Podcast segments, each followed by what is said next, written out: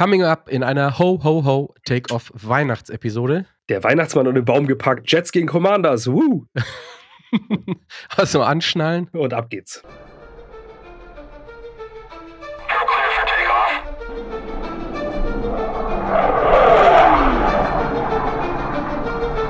Einen wunderschönen guten Tag zusammen. Eigentlich hätte ich sagen müssen, also Weihnachtsmütze aufgesetzt ähm, und äh, ab geht's. Keine Ahnung, ob das im Flugzeug auch hilft.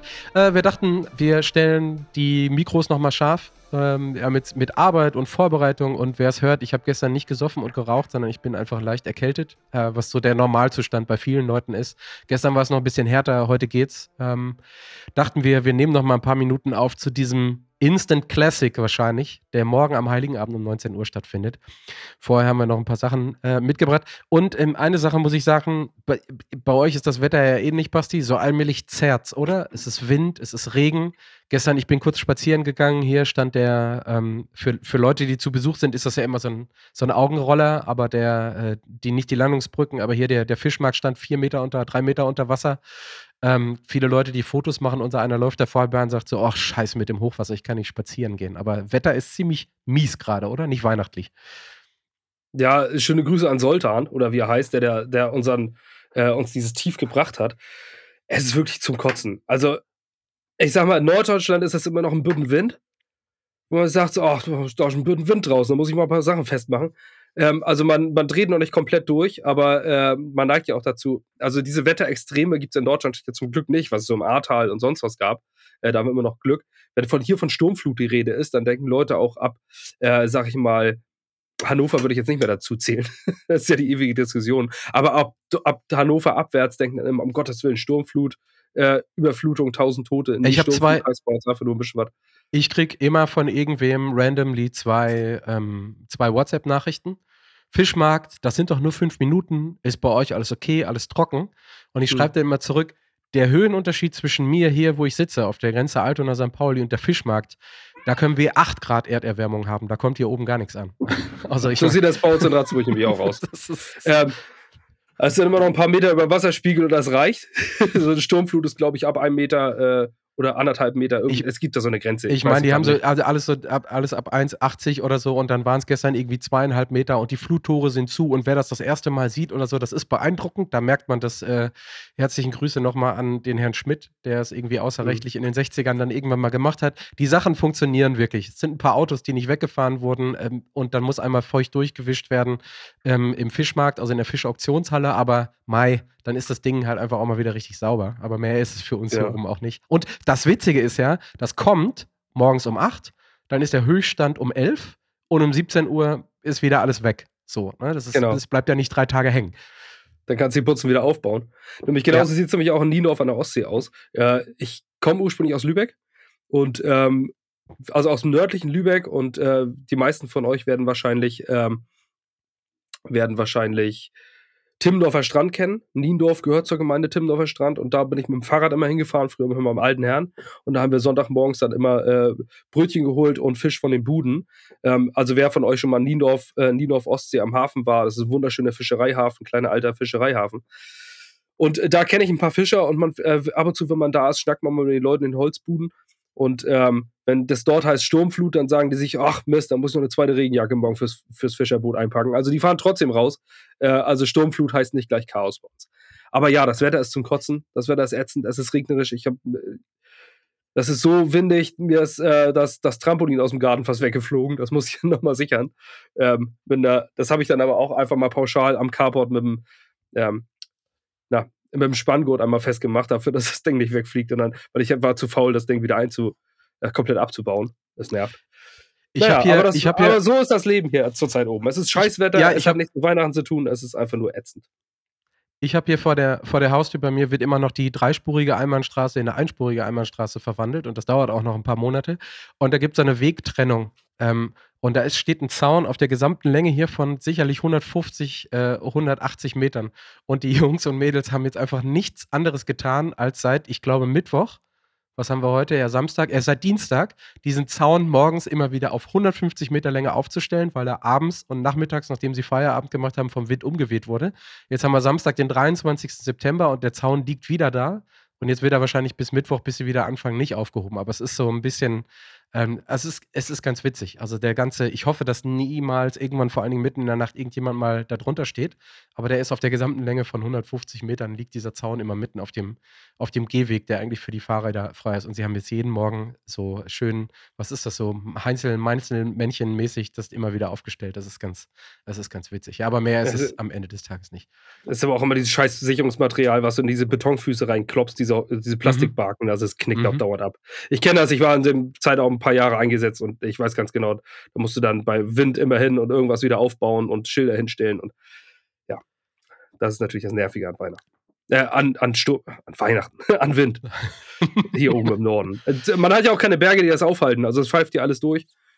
Ja, und äh, da muss man halt damit leben.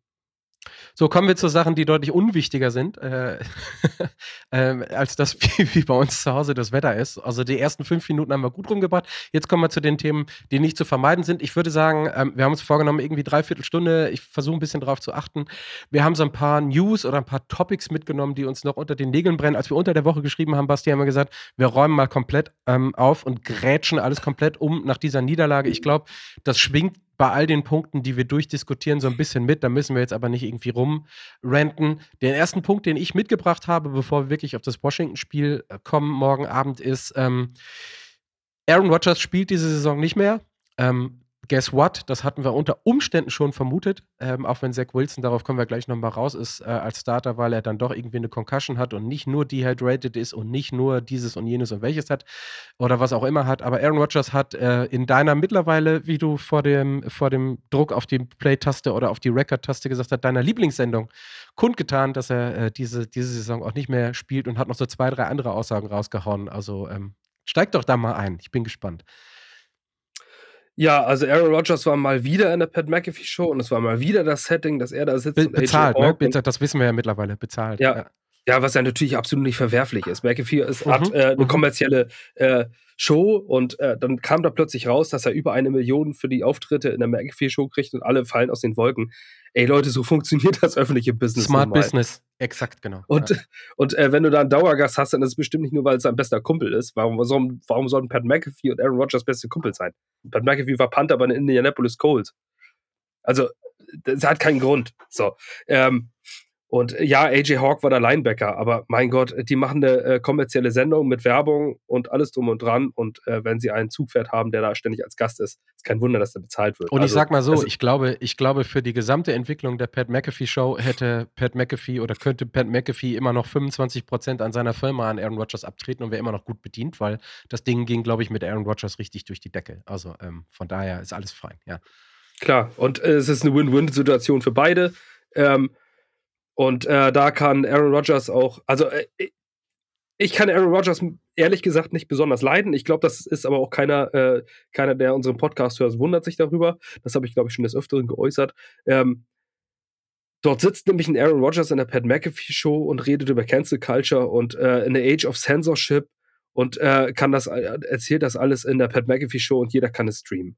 Wo man sagt, du, es soll eine jugendfreie Sendung bleiben, halt doch mal einfach dein Maul ähm, weißt du, sich über Zensur beschweren und alles öffentlich äußern können und jeder kann es anklicken, hören und teilen, hat mit Zensur überhaupt nichts zu tun, aber, aber es klickt sich ja ganz gut und äh, Pat McAfee, sein Kumpel, macht danach, yeah, geile Äußerung und sowas. Deswegen, die beiden Typen gehen mir mittlerweile einfach nur auf den Sack. Und auch, dass er äußert mit der, wie seine Position zur Impfung, er auf der richtigen Seite der Geschichte steht, wo ich mir sage, halt dein Maul, für wen hältst du dich? Du bist nicht Malcolm X, du bist nicht äh, Martin Luther King oder sowas, der hier auf die richtigen Seite der Geschichte stehen will. Du Mach Sport und lassen. überlass die Politik und andere Themen anderen Leuten. Äh, genau. Absolut. Aber gut.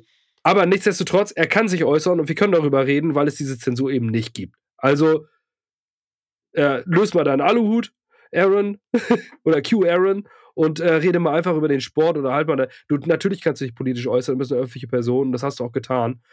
Ähm, man muss dir auch nicht zustimmen, aber du darfst dich äußern und du kannst es tun und du tust es hier. Beschwer dich bitte nicht über Cancel Culture oder oder über Zensur, weil wir dir alle zugehört haben mit deinen Schwurbeläußerungen und du sie alle einfach so frei raushauen kannst, ohne verhaftet zu werden. Guck nach Russland, guck dir Nawalny an oder sonst was oder guck, was mit Leuten passiert in, der, in einer in der Age of Censorship, in Staaten, die auch Censorship haben und beschwer dich nicht äh, in der McAfee-Show und geh danach äh, fröhlich weiter schwurbeln, ohne dass sich irgendjemand einknastet.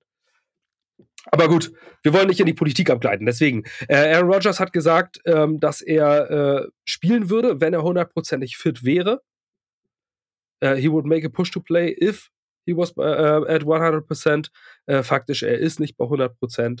Und auch die Leute, die ja gesagt haben, ja, es ist so ein Wunder-Comeback, er ist wieder aktiviert worden. Ähm, nein, das ist kein Wunder-Comeback. Er möchte einfach nur ganz normal im Training teilnehmen können. Dafür muss man Teil des 53-Mann-Kaders sein. Ähm, und dann taucht man auf diesem Injury Report auf. Das ist alles äh, festgeschrieben. An diese Regeln muss man sich halten. Und er muss in diesen 53er-Kader machen, wenn er mit dem ersten Team trainieren will. Das ist hier passiert und deswegen in der 53er-Kader aufgenommen worden. Er wird diese Saison nicht mehr spielen. Und das hat er, glaube ich, durch die Blume ziemlich deutlich gesagt. Ähm, also wir werden keinen Aaron Rodgers mehr sehen, aber er möchte mit dem Team trainieren und deswegen ist er aktiviert worden. Deswegen macht euch keine Illusionen. Ähm, hat er sonst noch was gesagt? Ich glaube einfach nur, dass ja, Robert Sala ja, ein großartiger ja, doch, Coach ist. Ja, genau. Also, was heißt nur? Also, die, ich hatte das mit in mit unsere Punkte aufgenommen. Das ziehe ich mal kurz eben vor. Ich habe ein bisschen durcheinander geraten bei, der, bei dem, bei dem Line-Up. Ähm, das ist für mich die wichtigste Aussage, weil ich weiß nicht, wo es war, oder andersrum formuliert, ich weiß nicht, wo es nicht war, aber es gab niemanden, und ich folge auch relativ vielen, du ja auch, unabhängigen, in Anführungsstrichen, Jets, Berichterstattern oder Journalisten. Muss man immer gucken. Journalisten, Berichterstatter, aber vor allen Dingen auch die beiden ähm, Journalisten, denen ich folge, also die wirklich auch Sportjournalisten sind, Zach Rosenblatt für The Athletic und Rich Simini. Es gab niemanden, oder sagen wir vier von fünf oder neun von zehn Berichterstattern, haben den gottverdammten Kopf von Robert Suller, von allen, die da sind, und Joe Douglas gefordert. Ich weiß nicht mehr genau, wie es bei uns war in der, in der Rapid Reaction. Ich glaube, du auch. Ich eher weniger, aber es gibt keinen Grund mehr. Es gibt keinen qualitativen und nachdem man null Punkte gemacht, nachdem die Jets null Punkte gemacht haben, letzte Woche, keinen Grund mehr, ganz im Gegenteil, dieses Coaching-Staff und diesen GM zu behalten.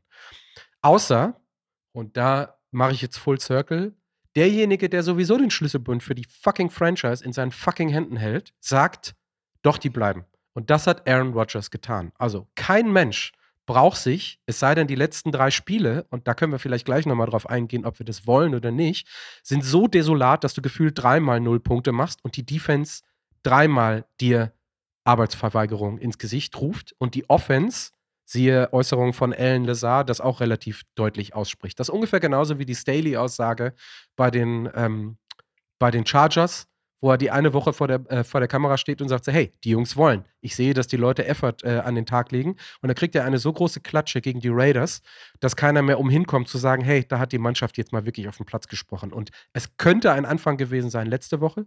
Und wenn das jetzt die nächsten drei Wochen weitergeht, dann wäre das der einzige Grund, dass Rogers und Co. gehen müssen. Ansonsten äh, nicht Rogers, dass Salah und Co. Ähm, und äh, Douglas und Co. gehen müssen. Ansonsten sind die Äußerungen, die Aaron Rodgers da getätigt hat, die 100%ige Jobgarantie für alle Leute, dass sie nächstes Jahr nochmal wiederkommen können. Und das ist unfucking fassbar. Also jetzt bin ich auch mal ganz deutlich. Das ist richtig krass. So, sorry. So, und also das ist für mich die wichtigste Aussage gewesen.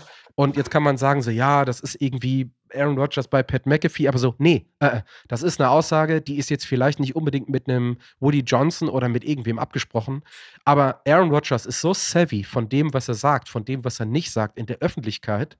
Der sagt sowas nicht, wenn er nicht weiß, dass er darauf einen so hohen Hebel, einen so hohen Einfluss hat, dass es nicht auch so kommen könnte. Und das kotzt mich maximal an. Das ist ein 40-jähriger Quarterback, der immer noch nicht bewiesen hat, dass er nach der Verletzung ähm, oder der noch beweisen muss, so rum, Benefit of a Doubt, dass er nach diesem ACL-Ding zurückkommt in dieses Schiff, Schiff in die richtige Richtung dreht. Und wir haben diese Saison gemerkt, dass wir nicht nur einen Quarterback weit weg von der, von der ähm, Super Bowl Appearance weg sind. Wer weiß, was in der Offseason kommt, wer weiß, was alles in der Vorbereitung kommt, wer weiß, was nächste Saison ist, ba, ba, ba. Aber dieser Coaching-Staff, der gesamte Coaching-Staff, bis auf Jeff Ulbrich in der Defense und vielleicht auch 3% Seller oder 13% Seller in der Defense, dieser Coaching-Staff und dieser GM haben es nicht verdient, zurückzukommen. Clean the fucking table, fucking now. Wird nicht passieren, weil Aaron Rodgers, ganz einfach sagt, because I say so. Die kommen alle wieder. Uah, zum Kotzen, sorry. Genau. Das finde ich auch ein absolutes Desaster. Ähm, man sieht nämlich, also man, man kann diese Ausreden, finde ich, mittlerweile einfach nicht mehr auszuhalten. Ähm, dass naja, man kriegt ja auch mit, dass Robert, das, man kriegt ja auch mit, dass Robert Suller keinerlei Möglichkeiten rhetorischer und argumentativer Natur mehr hat. Außerdem muss normalerweise steht er vor der, vor der Presse und sagt so, Leute, ich weiß nicht, ich weiß nicht, warum ich noch hier bin, aber ich bin hier. Deal with it muss ich auch. Hm. Also die, die Sache ist einfach, man, da ist so diese, diese Siege, die wir dieses Jahr haben, äh, die sind Schall und Rauch. Die sind komplett nutzlos. Und äh, weil daraus nie was gemacht wurde. Man hat am Anfang eine, einen positiven Rekord gehabt, 4-3, sonstiges. Man hat die Möglichkeiten gehabt äh, und man hat daraus einfach nichts gemacht. Man ist danach wieder komplett ähm, peinlich gewesen. Man ist vor den Bus geworfen. Ja, man kann sagen, man hat ja aber die Eagles geschlagen. Man hat aber gegen die Chiefs eine Chance gehabt. Ähm, und sowas, das sind aber nutzlose Dinge. Man hat auch die Bills am ersten Spieltag geschlagen und das sind einfach so, so Sachen, woraus man nichts mehr ziehen kann, nichts mehr aufbauen kann. Man hat gegen die New York Giants dieser pathetic Win. Ähm, wo man gegen ein Team spielt, das minus eins Passyards hat und äh, nur 15, 13 oder was das war, am Ende gewinnt. Das sind die Dinge, worauf man gucken muss. Man hat gegen die Patriots verloren. Ähm, und dann kann man so einen Ausreißer nach oben, weil das gegnerische Team wie die Eagles einfach unprepared in dieses Game gehen, weil sie den Gegner unterschätzt haben. Das hat es schon acht Milliarden Mal gegeben. Ähm, nicht umsonst hat Saarbrücken Bayern München geschlagen, aber trotzdem ist Bayern München Bayern München und Saarbrücken Saarbrücken. Diese Momentaufnahmen gibt es im Sport immer. Und äh, da sind die auch, die, die Jets haben 2020 die Rams geschlagen, die Welten besser waren, als die, als die Jets 013 stehen. Diese Ausreißer nach oben passieren. Daran würde ich keine Saison festmachen, sondern aufs große Ganze. Meine kleine Tochter ist gerade in den Raum gekommen. Wie gehst einmal kurz raus? Bitte. Deine Tochter will ähm, einfach nur gucken. Deine Tochter will einfach nur gucken, ob es dir gut geht oder Papa gleich vom Stuhl fällt. Wahrscheinlich, ja. Ähm, nein, also das sind, die, das sind diese Spiele, auf die man gucken muss. Und wenn wir die Texans schlagen, und das ist mit 30 zu 6, äh, ist das mit Sicherheit eine tolle Nummer. Wenn du aber darauf folgst, mit dieser Blamage gegen die Dolphins, wo wirklich, wo du. Also, ich, ich habe noch nie ein Team oder selten ein Team gesehen, das so unvorbereitet in ein Spiel geht wie die Jets gegen die Dolphins. Und das hat Alan Lazard, ob sein Wort nur zählt oder nicht, das haben wir dahingestellt. Aber Alan Lazard hat gesagt, they uh, outschemed us and out-afforded us. Und das hat uh, Robert Suller in einer Pressekonferenz quasi bestätigt, zu sagen, ja, stimmt, also die waren dafür besser vorbereitet. Wie kann man sich denn auf die Miami Dolphins nicht vorbereiten? Das ist ein Division-Gegner, gegen die spielst du zweimal im Jahr. Und wir haben eine Defense, die, die diese Offense einigermaßen stoppen kann. Und das ist nicht passiert. Ähm, die haben noch nicht mal Tyreek Hill gehabt, ihren besten Mann. Und wir sind trotzdem absolut chancenlos gegen die Dolphins zu verlieren, 30 zu 0. Das ist eigentlich für äh, Grund 31, für 31 von 32 Franchises ihren Headcoach zu feuern. So ein Spiel. Nach so einem Spiel gegen die Texans, wo du sagst, jetzt win out und dann haben wir noch irgendwie eine Chance, die Playoffs zu erreichen. Und wenn diese, diese, diesen letzten Strohhalm greifen kannst und gehst dann mit 30 zu 0 gegen einen Conference-Gegner, äh, gegen einen Division-Gegner unter, ist das absolut bodenlos und das keine Rechtfertigung mehr. Jetzt spielen wir gegen die Commanders und meiner Meinung nach heißt es, wenn du gegen die Washington Commanders verlierst, mit deren Team, die sind wirklich richtig schlimm. So, also die, abgesehen von einem Quarterback und einem guten Receiver haben die gar nichts. Und äh, wenn du jetzt gegen Aber die verlieren solltest, puh. Äh, also, nur so kurz Aber zu, dann, lass mich da kurz, lass mich da kurz einmal. Ja. Lass mich da kurz einmal ergänzen. Also, die, da Gerne. kommen wir dann gleich drauf. Da können wir so ein bisschen jetzt in Richtung Spiel abbiegen. Ähm, also, wir sparen uns jetzt den Punkt: ähm, Zach Wilson ist out, Travis Himmel ist der Starter, Starter dann ist halt der vierte Starter bei den Jets, bla, bla, bla, da brauchen wir jetzt nicht großartig drauf eingehen. Aber für mich geht es auch, und da komme ich dann vielleicht bei den anderen Punkten, für mich geht es darum, wie du verlierst. Also, du kannst auch, und da sind wir wieder bei letzter Woche, äh, äh, Aussage und indirekte Frage auch an dich wir können gerne gegen die Commanders verlieren, weil sloppy Game, was auch immer, aber nicht so wie letzte Woche. Also es ist so dieses Competitive und ähm, da gehe ich, da ich dann gleich noch mal ein bisschen drauf ein. Ich hol, nehme einmal so den, den, den, die Schlinge und ähm, hole so ein paar Fakten mit rein. Äh, das Matchup, ich habe so beim PFF Power Ranking reingeguckt. Die Offense Nummer 21 gegen Nummer 31. Du kannst jetzt gerne tippen, welches die Nummer 21 und die Nummer 31 Offense ist. So, ne? Also, also 31 fasziniert mich schon, ehrlich gesagt. Ja. 31 fasziniert mich, also, weil diese Offense und da können wir auch noch mal nur eine Minute oder 20 Sekunden noch kleine, äh, kleine Rede dazu. Diese Offense ist schlechter als in beiden Jahren von Adam Gase. Und dafür ja. ist der Headcoach verantwortlich. Man kann gerne mal sagen, ja, aber der Offensive Coordinator, ja, aber der Offensive Coordinator, das ist einfach nur äh, Blaming von den anderen wegnehmen. Nein, der Head Coach ist dafür auch für seinen Staff verantwortlich. Scheißegal, was Aaron Rodgers sagt, das ist der Head Coach, der Chef. Und der ist dafür verantwortlich, die dass, scheiß äh, Bills. genauso, dass Nathaniel Hackett da die ist. Scheiß Und Bills es ist die schlechteste. Haben ihren, haben ihren Offensive Coordinator ge gefeuert, als sie Platz 8 im Offensive Ranking waren. So, und seitdem läuft es bei den Bills deutlich besser. Also man hat Möglichkeiten. Also ähm, Washington Nummer 21 Offense und äh, Nummer 31 Offense die Jets. Washington hat es geschafft, diese Saison fünfmal über 20 Punkte äh, zu scoren. Und äh, die Jets haben es geschafft, das Ganze dreimal zu machen. Und jetzt rate mal, wie viele, ich habe es mir aufgeschrieben, das ist eine Frage, die habe ich, glaube ich, nicht dazu gepackt.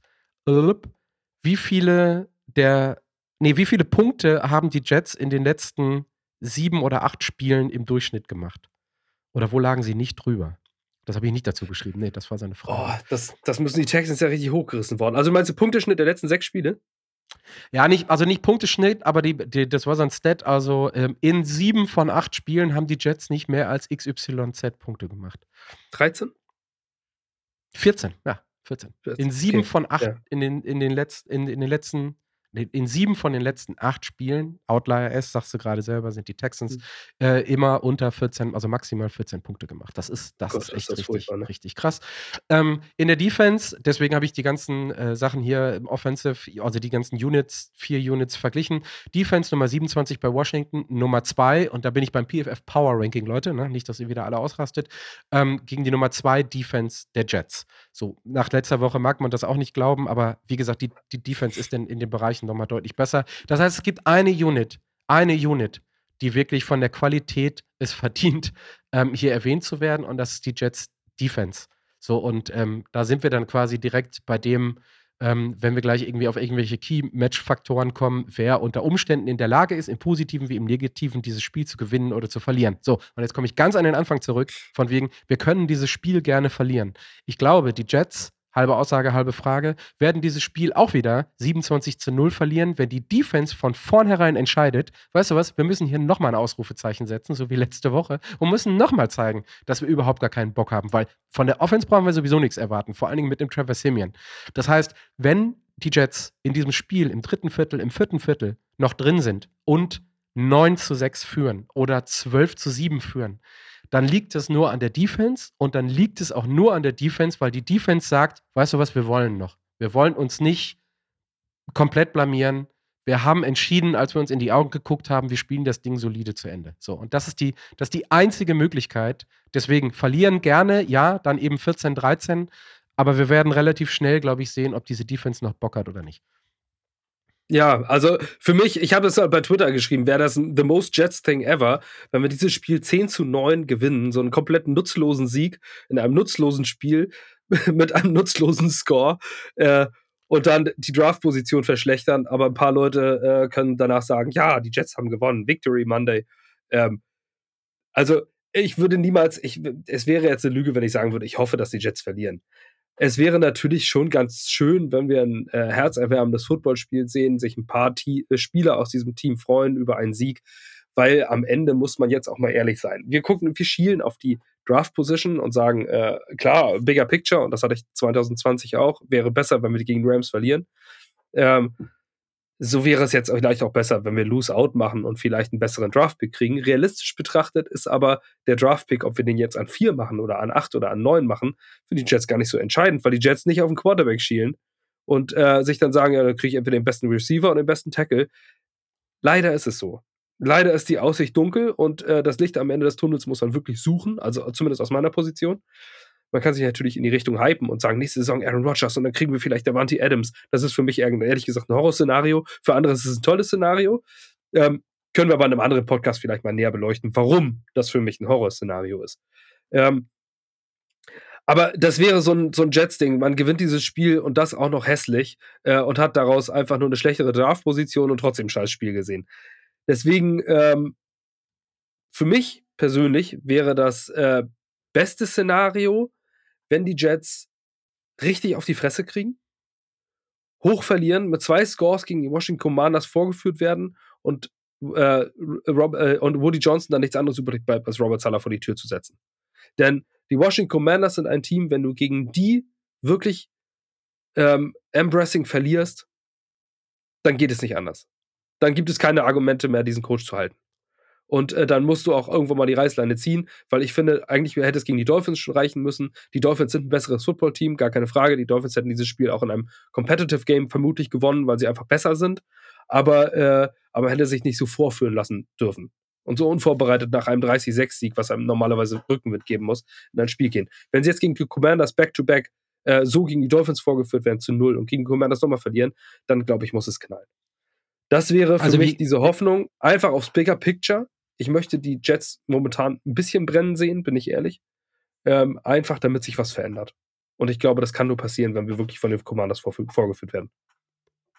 Ja, was wir uns, ähm, also was wir immer, und das sagst du ja auch, ähm, was wir immer im, im, Auge behalten müssen, es gibt viele Leute oder alle Leute, NFL means not for long.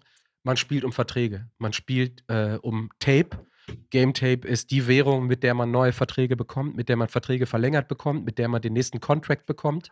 So, da muss man fairerweise sagen, die Jungs werden dafür spielen. Also, vielleicht ein Source Gardner nicht, vielleicht ein DJ Reed nicht, die nichts beweisen müssen, aber wenn beispielsweise, kommen wir vielleicht gleich noch drauf, ein Easy äh, Abanikanda reinkommt, auch der spielt fürs Tape.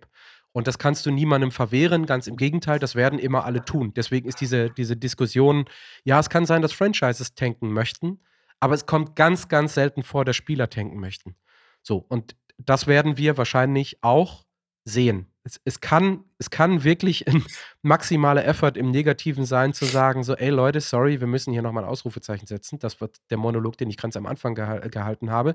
Und ein Stück weit hoffe ich natürlich auch darauf, aber ich muss ganz offen und ehrlich sagen, nur aus dem Grund, damit vor Ende der Saison hier nochmal äh, das Haus gesweept wird.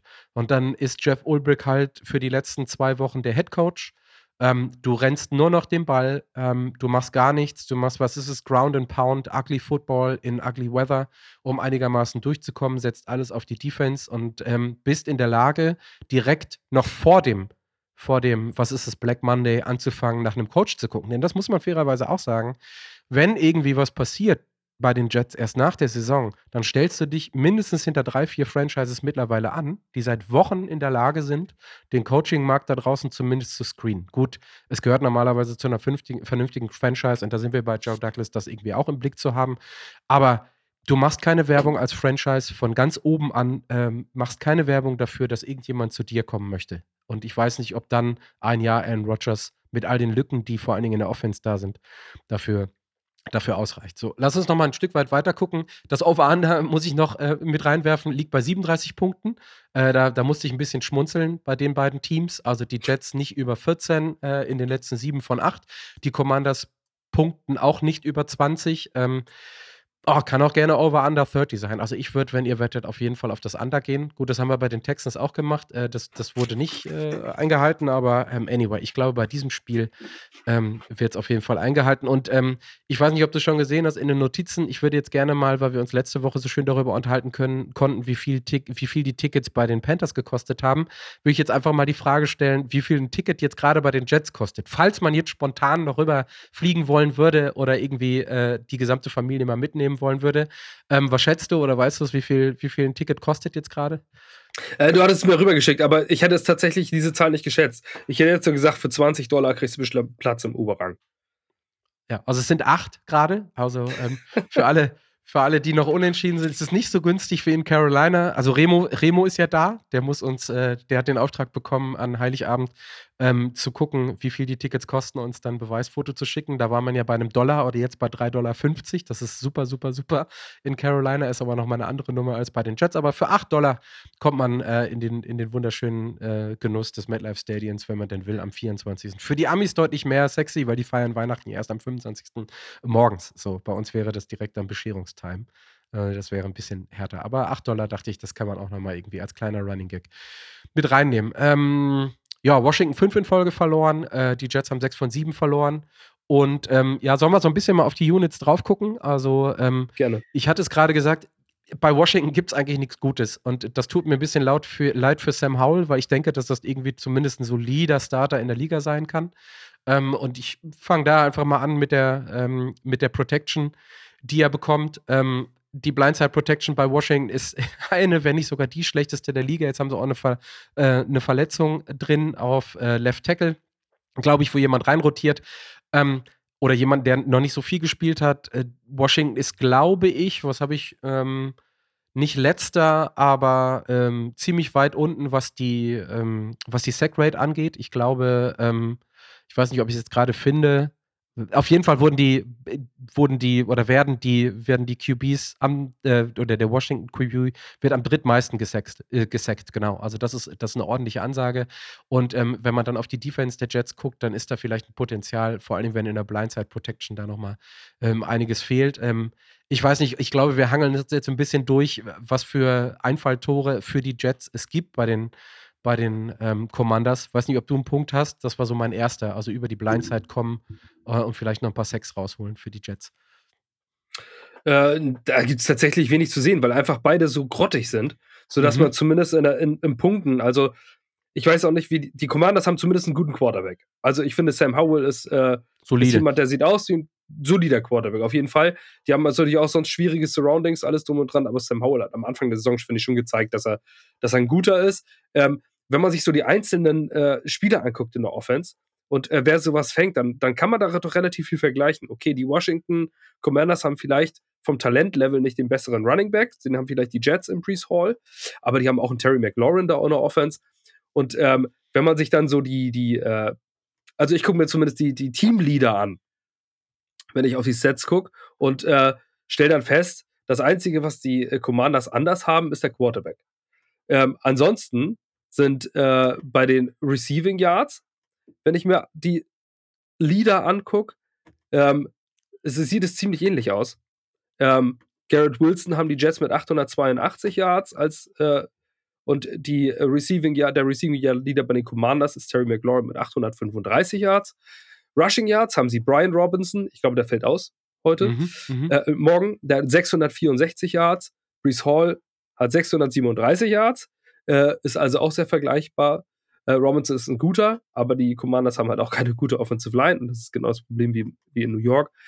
Ähm, ja, also es ist beides gleich trist, was sie da aufbieten. Bei den Jets ist der ähm, Passing Yard Leader Zach Wilson mit 2200. Die Washington Commanders haben Sam Howell mit 3568. Der ist relativ weit vorne in der NFL.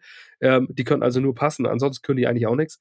Ähm, es wird es wird eine ganz, ganz taffe Partie. Also ich sehe dort keine Matchups, wie du es schon gesagt hast. Das, was du erwähnt hast. Die beste Unit ist die Jets Defense. Ansonsten ist alles Trash. Und vielleicht ist aber auch das, wenn es irgendeinen Menschen da draußen gibt, der an Heiligabend und 19 Uhr es für eine gute Idee hält, Washington Commanders gegen New York Jets als Einzelspiel im Game Pass zu gucken, dann Hut ab, ihr seid wirklich fucking Diehards.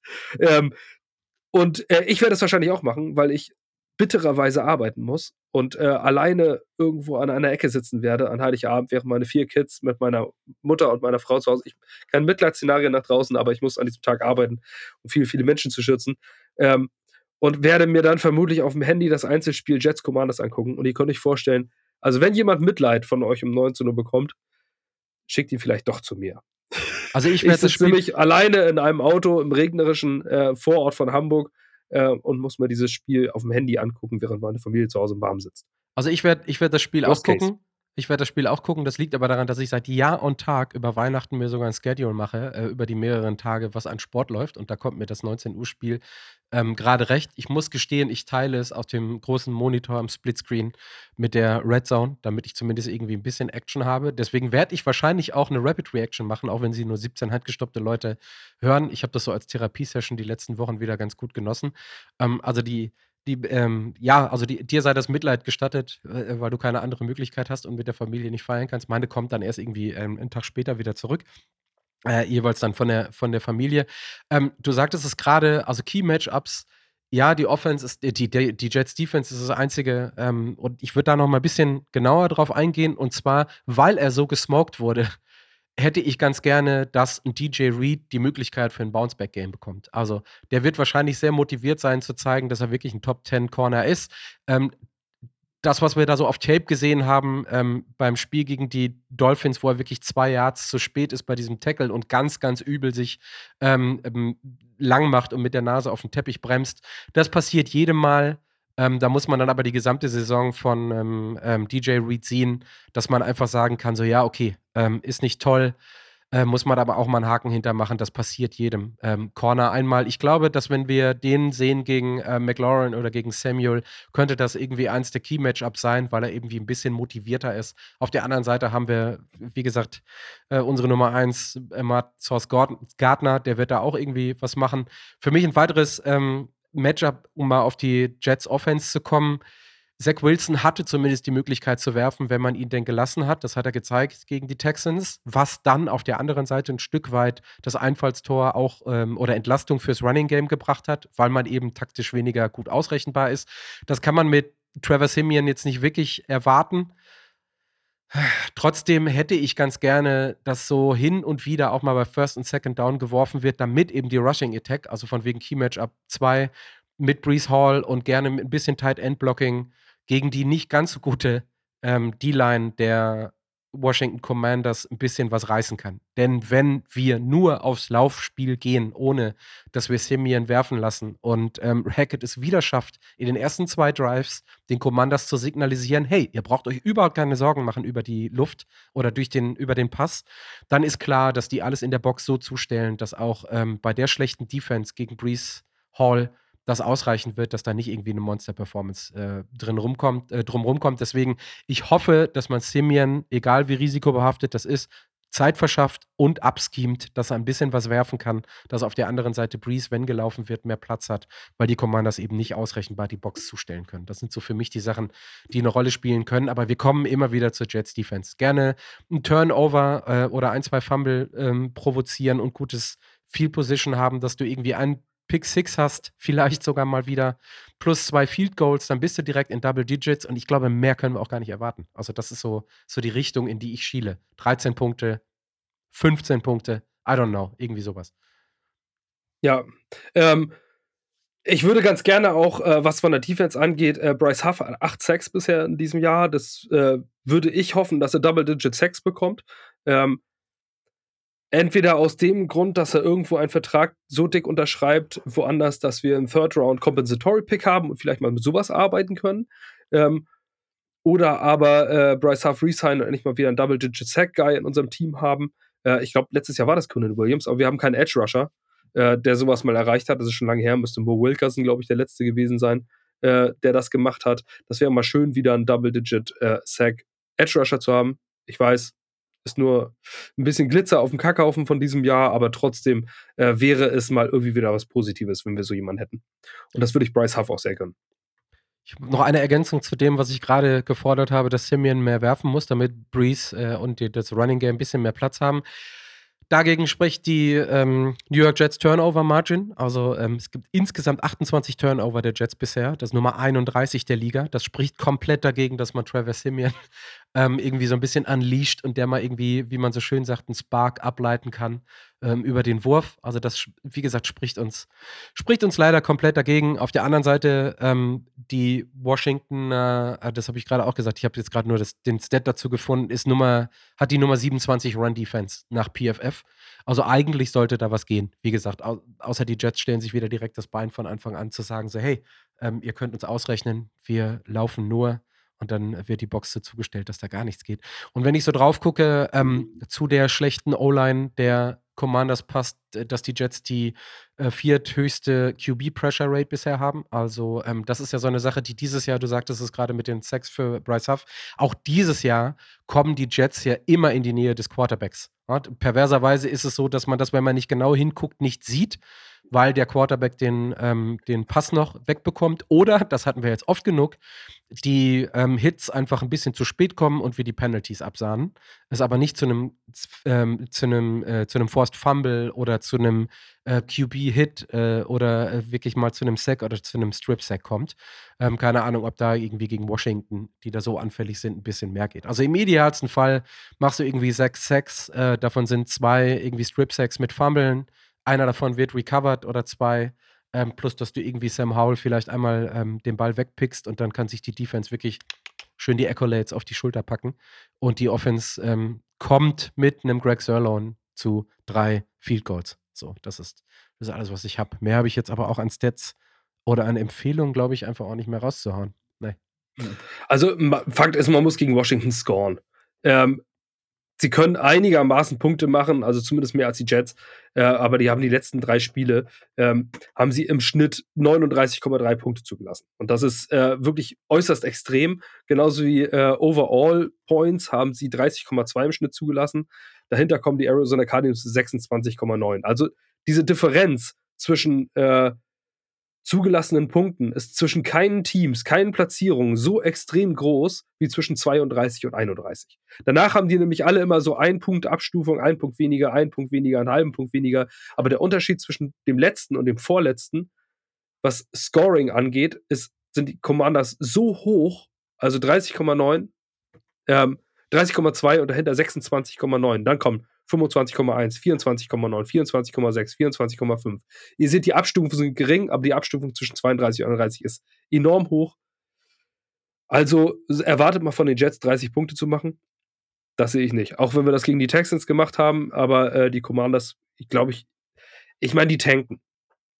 Sonst hätten die nicht, nicht Sweat und äh, Montez Sweat und äh, Chase Young äh, weggetradet äh, vor der ja, Außerdem hätten sie dann, wenn sie nicht tanken würden, hätten sie äh, Riverboat Ron Rivera schon länger, ist schon längst irgendwie äh, auch rausgeschmissen. genau, also die halten daran irgendwie fest, die versuchen sich irgendwie gerade neu zu finden.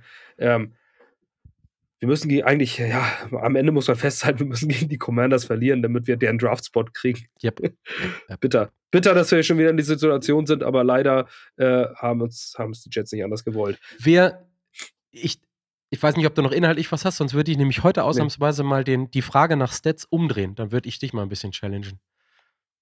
Gerne. Gerne, gerne. Weil nee, ich habe jetzt tatsächlich nicht viel. Ich glaube, äh, ich kann auch keine große Prognose geben. Ähm, meiner Meinung nach müsste es so wie die Jets, das, was ich vorhin erwähnt habe, Jets typisch sein. Man gewinnt dieses Spiel in einem furchtbaren Spiel mit einem nutzlosen Score. Und äh, am Ende weiß man nicht, ob man sich darüber freuen soll oder nicht, weil der Draftspot schlechter wird und, äh, und dieser Sieg auch nichts bringt. Ähm, ich hoffe, dass der Laden brennt. Okay. Also von wegen, ich auf eine Niederlage des Teams, ja, auf eine Niederlage des Teams zu hoffen, hört sich vielleicht ein bisschen komisch an, aber vom Bigger Picture hoffe ich einfach, dass was passiert. Und, äh, und wenn wir gewinnen, dann ist es einfach nur wieder Zeit kaufen, wie damals mit Adam Gase mit dem zweiten Jahr, wo man im ersten Jahr 7-9 gegangen ist und auch es einem nichts gebracht hat. Äh, bis auf ein weiteres Jahr Adam Gase. Robert Sala ist nicht Adam Gase. Er ist, glaube ich, ein furchtbar netter Kerl und ein super Defensive Coach. Aber wir sehen über die ganzen Jahre jetzt, dass er das Gesamtteam und das Gesamtbild nicht im Griff hat. Und man darf nicht vergessen, Adam Gase wurde dann nach zwei Jahren in Anführungsstrichen geköpft. Robert Sala geht dann jetzt in sein viertes. Oh. Herzlichen, herzlichen, herzlichen Glückwunsch. Äh, so, ja, dann fangen wir mal an. Also, wie, ähm, wie, Tim, wie Tim Walter. Wird, an ihm wird festgehalten, obwohl er. Obwohl zum Fußball kommen wir gleich nochmal zwei Minuten kurz vor Weihnachten. Ähm, Third Down Percentage der Jets. Also wie viele Third Down Conversions?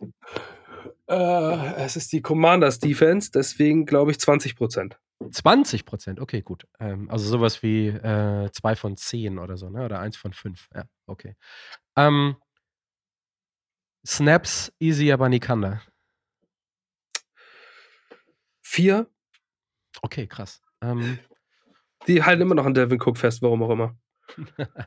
ja, das stimmt, das stimmt. Ähm, Sex der Jets insgesamt? Äh, sieben. Sieben Sex, okay. Committete Turnover von den Jets. Also wie viele Bälle verlieren die Jets? Ein. Oh, krass. Ähm, weil die Commanders aber nicht einfach kacke sind. also, also nur weil die Commanders es wahrscheinlich nicht hinbekommen. Okay. Ähm, und dann Receiving Yards Alan Lazar. 16. Okay, gut. Das nehme ich so mit. Vielleicht schreibe ich es diesmal raus. Mal gucken. Ja, das, war, das war alles. Ich ähm, schließe mich dem, was Basti gerade gesagt hat, an. Ähm, keine Ahnung. 12 zu 10, 9 zu 6. Whatever. Keine Ahnung. Irgendwas unter 14 gescored und irgendwas unter 10 bekommen. Das äh, kann ich mir gefallen lassen. Und äh, Greg Sirlon wird einen riesen Anteil haben und vielleicht auch Thomas Morstead, wenn er vernünftig puntet who knows? Und ähm, ja, it's all about the defense. So, dann ma machen wir da mal einen Haken hinter und dann nehmen wir uns noch zwei Minuten, weil die Saisons ja jetzt vorbei sind. Ähm, wir haben ja letztes Mal nicht drüber gesprochen. Der magische FC ist leider nicht Herbstmeister geworden und ich bin ziemlich pissig darüber. Ähm, wobei, ja, auch ein bisschen, bisschen äh, Pech mit dabei eine Rolle spielt und äh, ich glaube, wir brauchen dann doch noch mal einen Stürmer. Also einen, einen richtigen Stürmer. Und das ist ganz witzig, weil wir nämlich bei uns in der Runde gibt es Leute, ja, wir müssen einen Stürmer, wir brauchen einen richtigen Stürmer, wir brauchen einen richtigen Stürmer. So einen wie der Glatzel. Und dann habe ich irgendwie, als wir zusammensaßen nach dem letzten Spiel gesagt so, ja, aber der ist nur beim HSV, weil er weit über eine Million in der zweiten Liga bekommt und der wird auch in der ersten Liga Stammspieler sein und in der zweiten Liga gibt es niemand anderen. Selbst Simon Terodde kommt da nicht dran, wie ein Glatzel. Also wenn wir, wenn St. Pauli den hätte, dann wäre es wahrscheinlich deutlich besser nochmal vorne. Ähm, aber, ja, aber da, es muss doch irgendeine Möglichkeit geben. Und ähm, wir haben jetzt ein bisschen recherchiert und jetzt sind sie, sind sie ja an dem Justwan dran, der von Paderborn zu Hoffenheim ist, aber nicht gespielt hat. Das ist, glaube ich, kein Ersatz, aber ein Jojo, nee, nicht Jojo Eggestein, aber ein Eggestein ist es leider nicht bei St. Pauli. Und dann äh, wird es, glaube ich, doch für St. Pauli nochmal eine sehr interessante Rückrunde, weil St. Pauli hat jetzt, glaube ich, 33 Punkte, ist Zweiter, braucht aber genau die 33 Punkte in der Rückrunde auch nochmal, um auf 66 zu kommen, weil dann doch, und damit leite ich rüber zum HSV, da vorne alles recht eng ist. Ich glaube, der, der, HSV hat 31 oder 32, Kiel also, hat jetzt 35, ja. Düsseldorf kommt auch nochmal direkt dahinter, gegen die das FC jetzt irgendwie direkt in einer Woche im DFB-Pokal und dann in der Liga muss. Also es ist schon und das hätte ich mir nicht gewünscht. Schon sehr spannend, weil ich dachte, St. Pauli kommt mit 38 Punkten oder so aus der Hinrunde. Deswegen ärgere ich mich ein bisschen.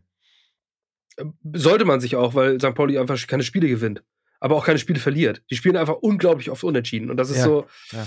Das ist ähm, so Also wir gehen aus der Saison raus, wie wir, äh, aus der Hinrunde raus, wie wir reingegangen sind. Irgendwie, ich glaube, vier Unentschieden am Anfang und jetzt drei zum Ende. Also es ist. Äh, ja, ist einfach schade, dass ihr die Dinge nicht auch mal verliert. So, das sollte auch einfach mal. Ja, aber gut, man redet auch immer darüber. Mannschaft, ne? aber trotzdem. Ja, ja. ja, eben. Also, das ist natürlich eine ganz coole Zahl, aber auf der anderen Seite müssen da dann mehr Punkte hochspringen. Ja. Weil äh, man sieht dann aber auch, wie die Perspektiven unterschiedlich sind. Ähm, beim HSV und in der Bubble redet man sehr gerne von einer Scheiß-Hinrunde, weil wir natürlich, ich meine, da waren Spiele dabei, auswärts in Elversberg, auswärts in Osnabrück. Wir haben Osnabrück den einzigen Sieg äh, gegeben. Ähm, obwohl, ich glaube, zum Ende haben die noch eins gewonnen oder so. Aber bis dahin auf jeden Fall war HSV der einzige Sieg für den VfL Osnabrück. Ähm, und man redet von einer scheiß Hinrunde, aber hat nur zwei Punkte weniger. Und St. Pauli hat angeblich eine historisch gute Hinrunde gespielt. Das passt auch irgendwo alles nicht zusammen. Aber vielleicht ist es auch ein bisschen die Arroganz des HSV oder in der Außendarstellung mittlerweile, dass man glaubt, man müsste immer Platz 1 sein und man ist der Bundesliga, da ist man sechs Jahre äh, konstanter Zweitligist. Ähm, aber es ist der HSV hat sich jetzt ja entschieden, Tim, an Tim Walter festzuhalten. Meiner Meinung nach ein Fehler. Aber ich kann es nachvollziehen, weil man irgendwie erwartet, jetzt Konstanz, äh, jetzt wieder einen Trainerwechsel zu holen. Die Mannschaft steht ja hinterm Trainer und so weiter und so fort.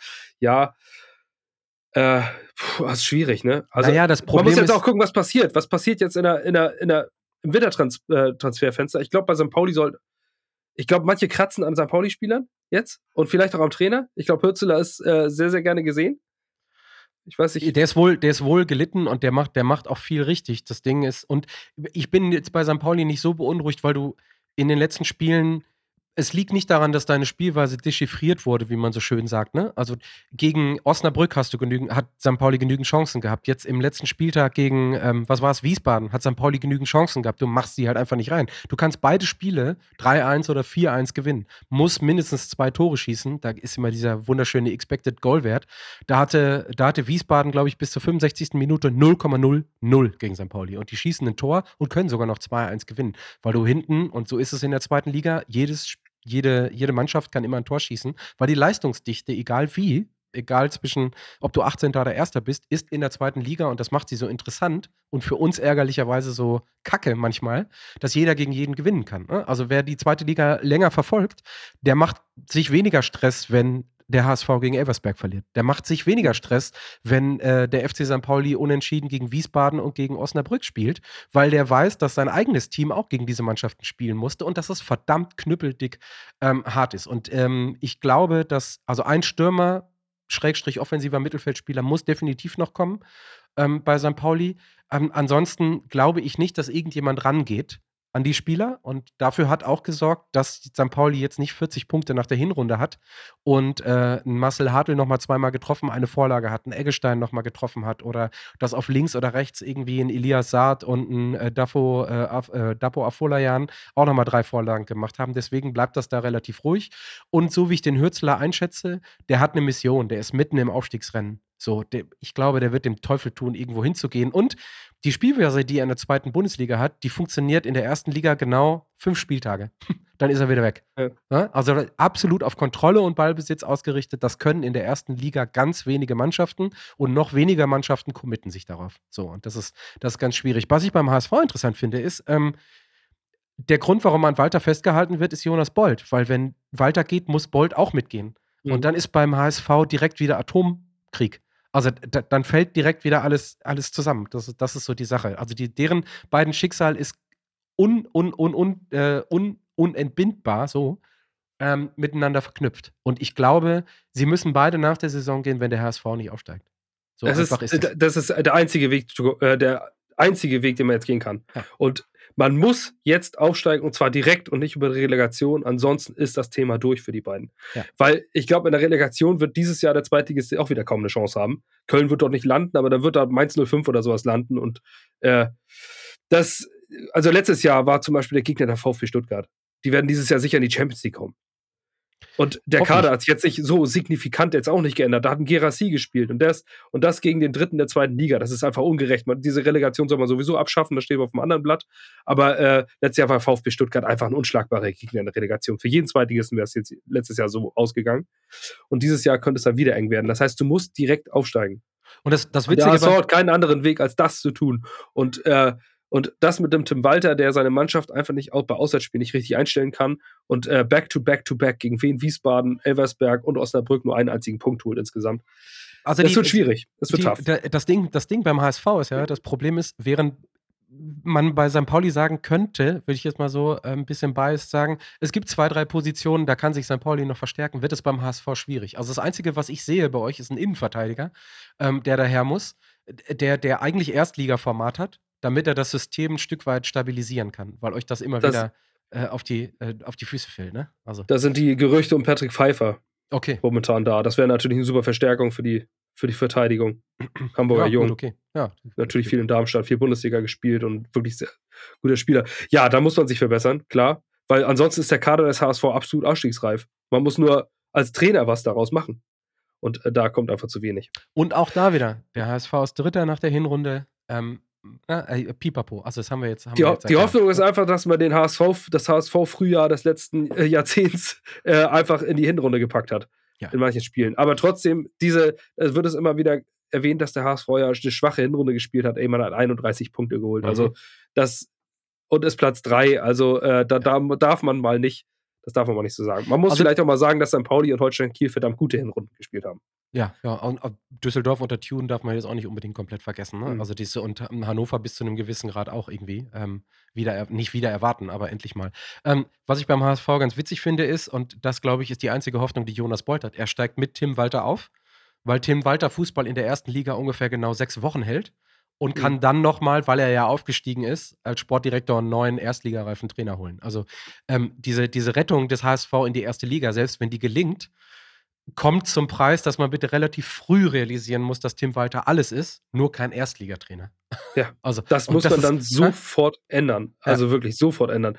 Weil Bundesliga-Trainer nehmen den HSV in dieser Art und Weise immer mit derselben Taktik sehen, komplett auseinander. Wahnsinn. Und da hat der HSV so viele Punkte wie der FC Köln nach dieser Hinrunde. Also wenn ich mir vorstelle, wenn ich mir vorstelle, dass der HSV in der Relegation aus irgendwelchen Gründen gegen den VfL Bochum spielen muss, stand jetzt 23. Dezember nach der Hinrunde in der ersten und zweiten Bundesliga da, dann würde ich mich darauf freuen, weil das äh, ähnlich deutlich aussehen würde. Nicht, dass ich Bochum jetzt unbedingt mit Stuttgart auf eine Stufe stellen würde, aber die Spielanlage, die Reife und so, das wäre eine ganz klare für den Erstligisten ausgehende äh, Sache. Also das ist, eindeutig, das eindeutig.